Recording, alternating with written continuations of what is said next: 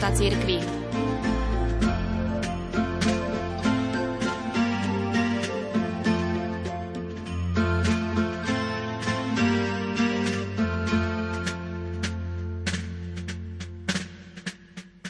Alfredo Ferri a jeho manželka Ernestína žijú v severnom Taliansku.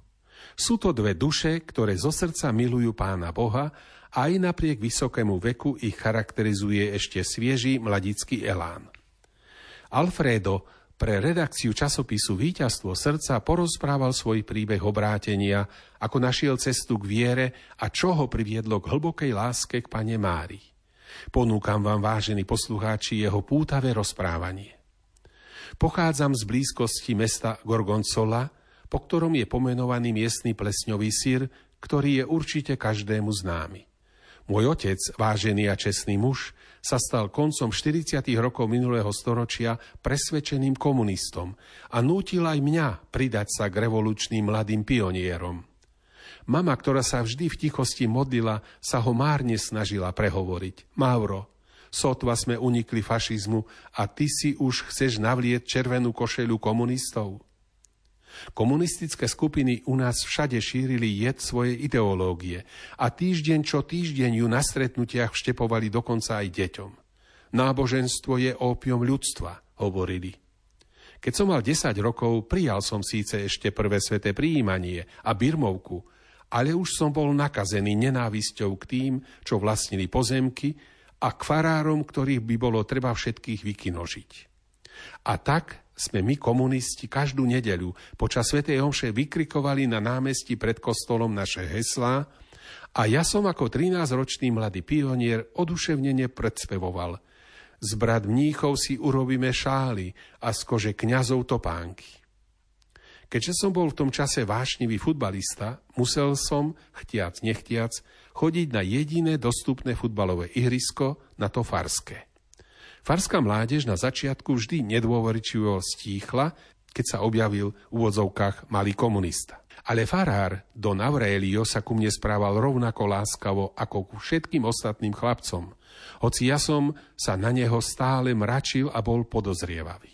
Raz v lete, keď sa stalo čosi vážne, nás Don Aurelio zavolal z ihriska do kostola, aby sme sa pomodlili. Všetci ho nasledovali, len ja som zostal nerozhodne stať vonku s futbalovou loptou pod pazuchou. Už dlho som nevidel žiaden kostol znútra, ale nakoniec som vklzol do jednej zo zadných valavíc, kde som počul Dona Aurelia hovoriť. Chlapci, silno sa modlíme k Ježišovi a Márii za všetkých, ktorí nenávidia podnecujú nenávisť a zabíjajú. Spontánne som si pomyslel, ten je blázon. Nám hovoria, aby sme zabíjali. A tento tu sa modlí. Áno, v tomto kostole sa očividne modlili aj za mňa.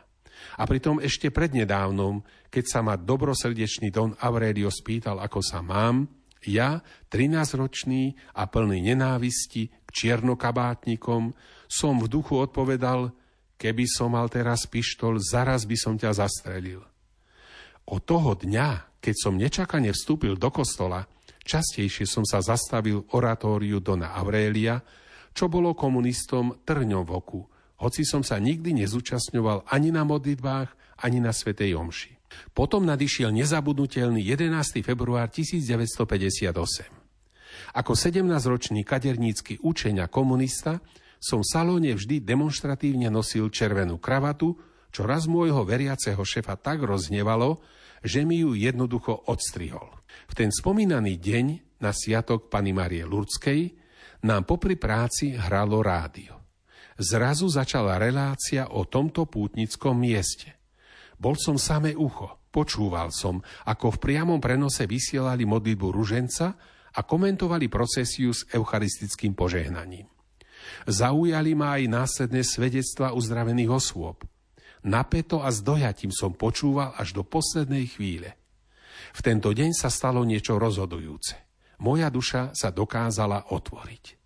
Don Aurelio si to okamžite všimol a tak mi daroval brožúrku s návodom, ako sa má modliť ruženec, ktorý mi už dávno vyfúčal z hlavy, ale teraz som sa ho ochotne znova naučil.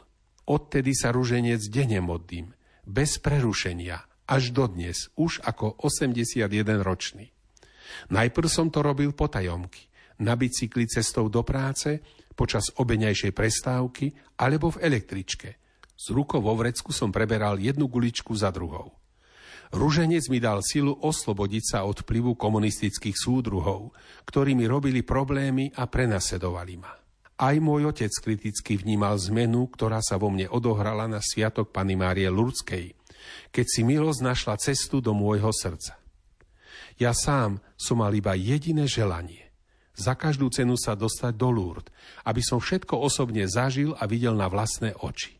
Tak som si začal šetriť, odkladať všetko prepitné, až som nakoniec získal potrebnú sumu. Ale keďže sa blížilo 30. výročie svadby mojich rodičov, pomyslel som si, mama je stále slabá a často je v nemocnici.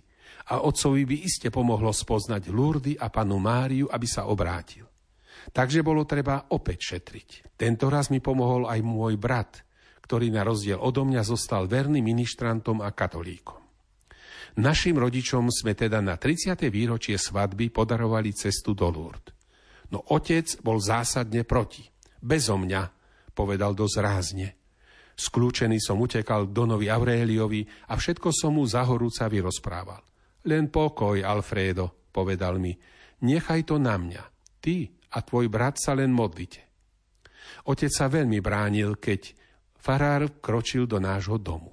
Ale Don Aurelio, veľký ctiteľ Pany Márie, ktorý sám každý rok putoval do Lourdes, sa nenechal odradiť a otcovi múdro dohováral. Ale Mauro, pozri, poď s nami, uvidíš inú krajinu a vôbec nemusíš ísť s nami do kostola alebo k jaskinke. Urob si výlet do Španielska, dohovor. Z tohto uhla pohľadu sa na to otec ešte nepozeral a nakoniec v roku 1962 sprevádzal mamu na tejto púti, ktorú som si tak veľmi želal. Moje dobrovoľné zrieknutie sa púte do Lourdes sa vyplatilo. Keď otec prišiel do Lourdes, Panna Mária si tak povediac búrlivo vybojovala jeho srdce. Modliaci sa mladí ľudia, procesia s chorými, množstvo veriacich, to všetko ho doslova strhlo – a Pana Mária mu dala milosť prvej svetej spovede po 40 rokoch u Dona Aurelia. Otec opustil spovednicu ako celkom iný človek, ako veriaci a očistený od všetkých falošných komunistických presvedčení. Keď sa môj otec vrátil domov, úplne sa zmenil. Odvtedy sme sa dokonca spolu modlievali. Konečne o rok neskôr nastal ten správny čas. S mojím bratom som mohol ísť na svoju prvú púť do Lourdes. Bolo to jednoducho úžasné. Som vďačný Pane Mári za svoje obrátenie a dojatím aj vtedy som k nohám Lurdskej sochy dal fotku našich rodičov a ďakoval Pane Mári za milosť otcovej spovede. Ja som prosil nepoškvrnenú o milosť, aby som sa mohol každý rok vrátiť k nej do Lourdes ako sprievodca chorých. A bol som vypočutý. Odtedy ma to rok čo rok, až na pár výnimiek, keď som mal zdravotné problémy, ťahalo na toto nádherné miesto milosti vnútorného a vonkajšieho uzdravenia. Viac ako 50 krát som prišiel k matke do jaskyne Masabiel, k tej matke, ktorej ďačím za všetko. Ona mi pomohla kráčať v živote priamou cestou. Ona ma priviedla k Ježišovi. Naposledy som bol v Lurdoch spolu s manželkou Ernestínou v septembri 2022 a ak pán Boh dá, nebolo to posledný krát.